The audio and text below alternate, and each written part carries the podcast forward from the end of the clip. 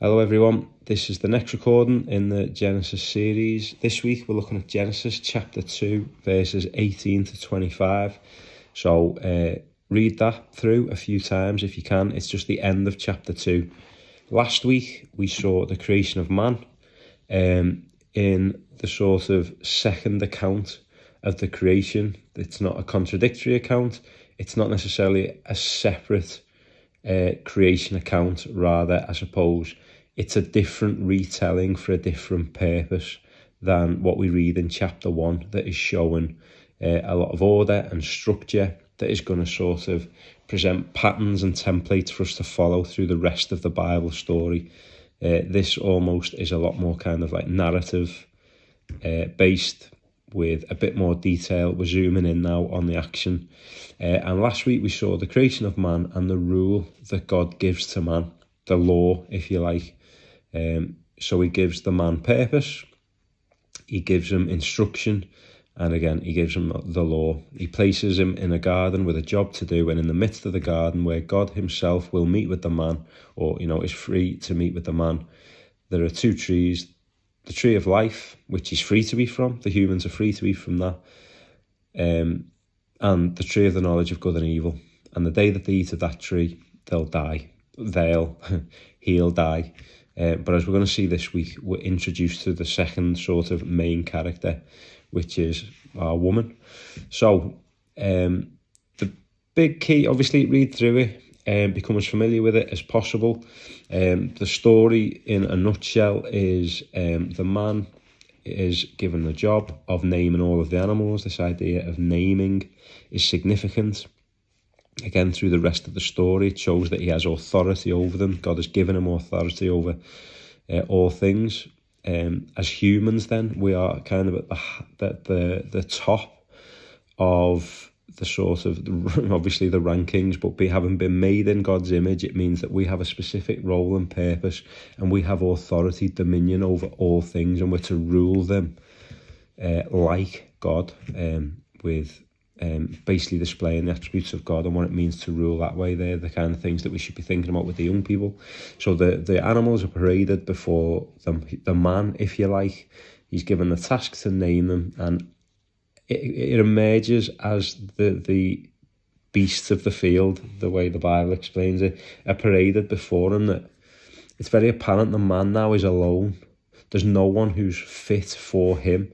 So although he has authority and dominion over them, there's no one on his level. There's no one who um, is an equal to him. There's nobody else, nothing else that's been made that has been made in God's image like the man, so we can't share relationship with any of the rest of creation, um, which is problematic for the man and is problematic for God, which is interesting because what this is going to teach us is something very unique that again um, we need to remember it's going to be the big lesson one of the big ideas for kind of this week which is we are made for community we are made for human relationships we often forget that and bypass that and always sort of think of the relationship that we need with God, which is right fundamentally. God is the source of life.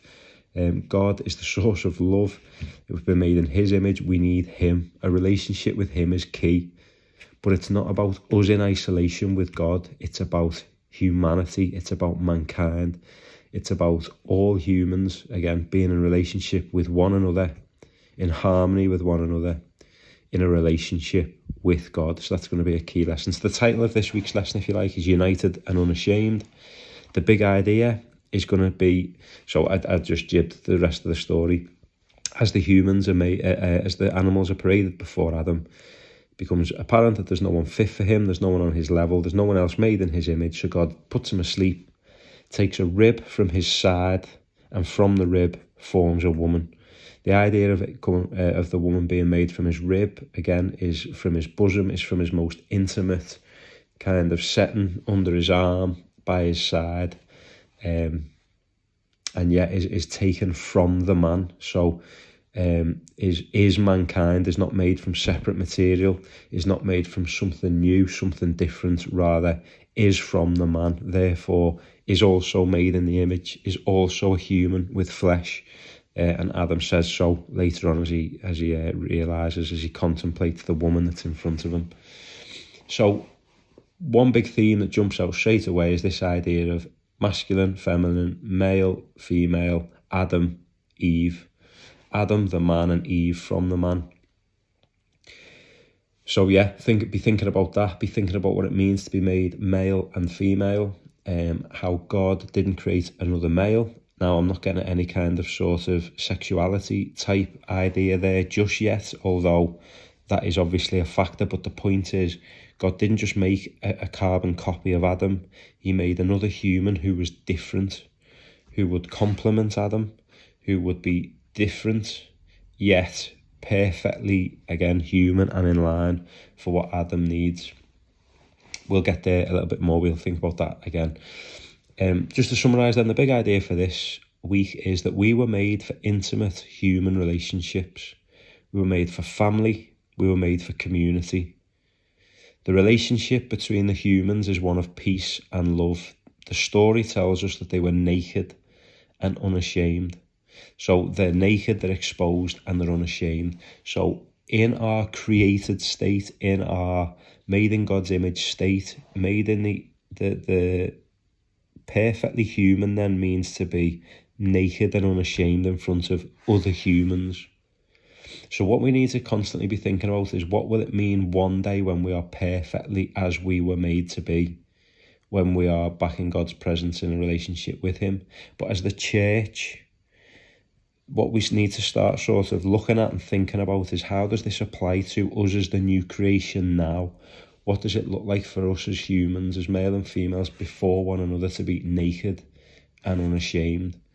There's something specifically intimate here about the male and the female and what it will mean for a husband and a wife.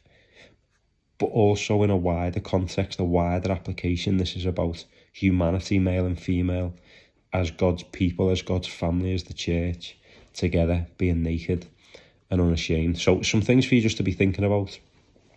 What does being naked represent, do you think?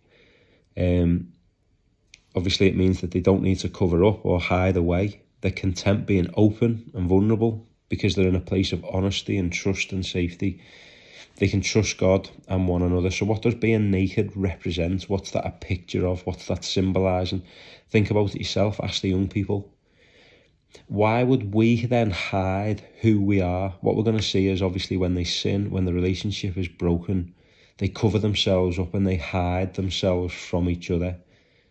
So what's the difference then between being naked and what that, what that represents and what eventually is going to come when they cover themselves, when they hide themselves? And so to begin to be thinking about, in order to answer what does being naked represent, what does sin do to our relationships? So they're just a few of the things to be thinking through, and I'll send them through in a message so you can ask yourself. Few different points of application for us, for us just, just uh, that's dead hard to say, for us just to be considering for this week, which again, I'll write down and I'll send to you in the group now. But it's this, this, these big ideas of application. We were made for community. We were made for physical, talking, looking in the eye, hugging, laughing, eating, walking. I felt like I sounded like a bit of a wool there. It all started coming out a bit funny. But this idea that we were made for community as humans, God saw it fit to create more than one of us, to create mankind and humanity so that we can physically be together. It wasn't right that the man was alone. He needed a companion. He needed a counterpart. So big idea of application is we were made for community, made to be together. God wasn't content and wasn't happy. It was not good to God that we were that we be alone. Therefore, the start of community emerges. However, we live in an ever evolving time of technological development where we feel the need to be together less than ever before. I don't know if you've seen the creepy Mark Zuckerberg meta world, where again it's this online meta universe where you can be friends with people all over the world and you can meet with people all over the world in some sort of virtual reality. It's the creepiest, most disgusting, weird thing ever. Yet you just already know that people will buy into it. It's like a real life Sims. we're becoming more and more isolated. We're, we're cutting ourselves off from each other more so than we ever have done before. So as a result, then it's easier to wear masks and play a role without proper accountability to lose that sense of community. So one of the big application points or things to be thinking about for yourself, then applying it to the young people are, again, they were naked and unashamed, yet we constantly are wearing a mask, aren't we? We're easily ashamed of saying or thinking or feeling the wrong things. We use filters to cover our deficiencies online. Sin ruins relationships between us and God and one another. So why is it we want to cover up who we are? Why is it we want to keep ourselves from one another? What might that be showing? What might that be suggesting to us about how we feel about ourselves and why that then is sort of um, affecting our relationships. So the big question really is what does what does being naked and unashamed mean and represent? And why do we kind of interact and act the way that we do now? Just some things for us to be thinking about there. If you've got any other questions, none of that made sense. If you want to explore it a little bit more, give us a ring, give us a text. love to talk about it. Um, but we want to show them and that we were made to be free. We were made to be uh, honest and open and in community with one another. Yet, obviously, we're not. So why is that? And what does that reveal to us? Yeah, hope that made sense. I'm praying for you all. Get in touch if you need anything, and I'll leave it there.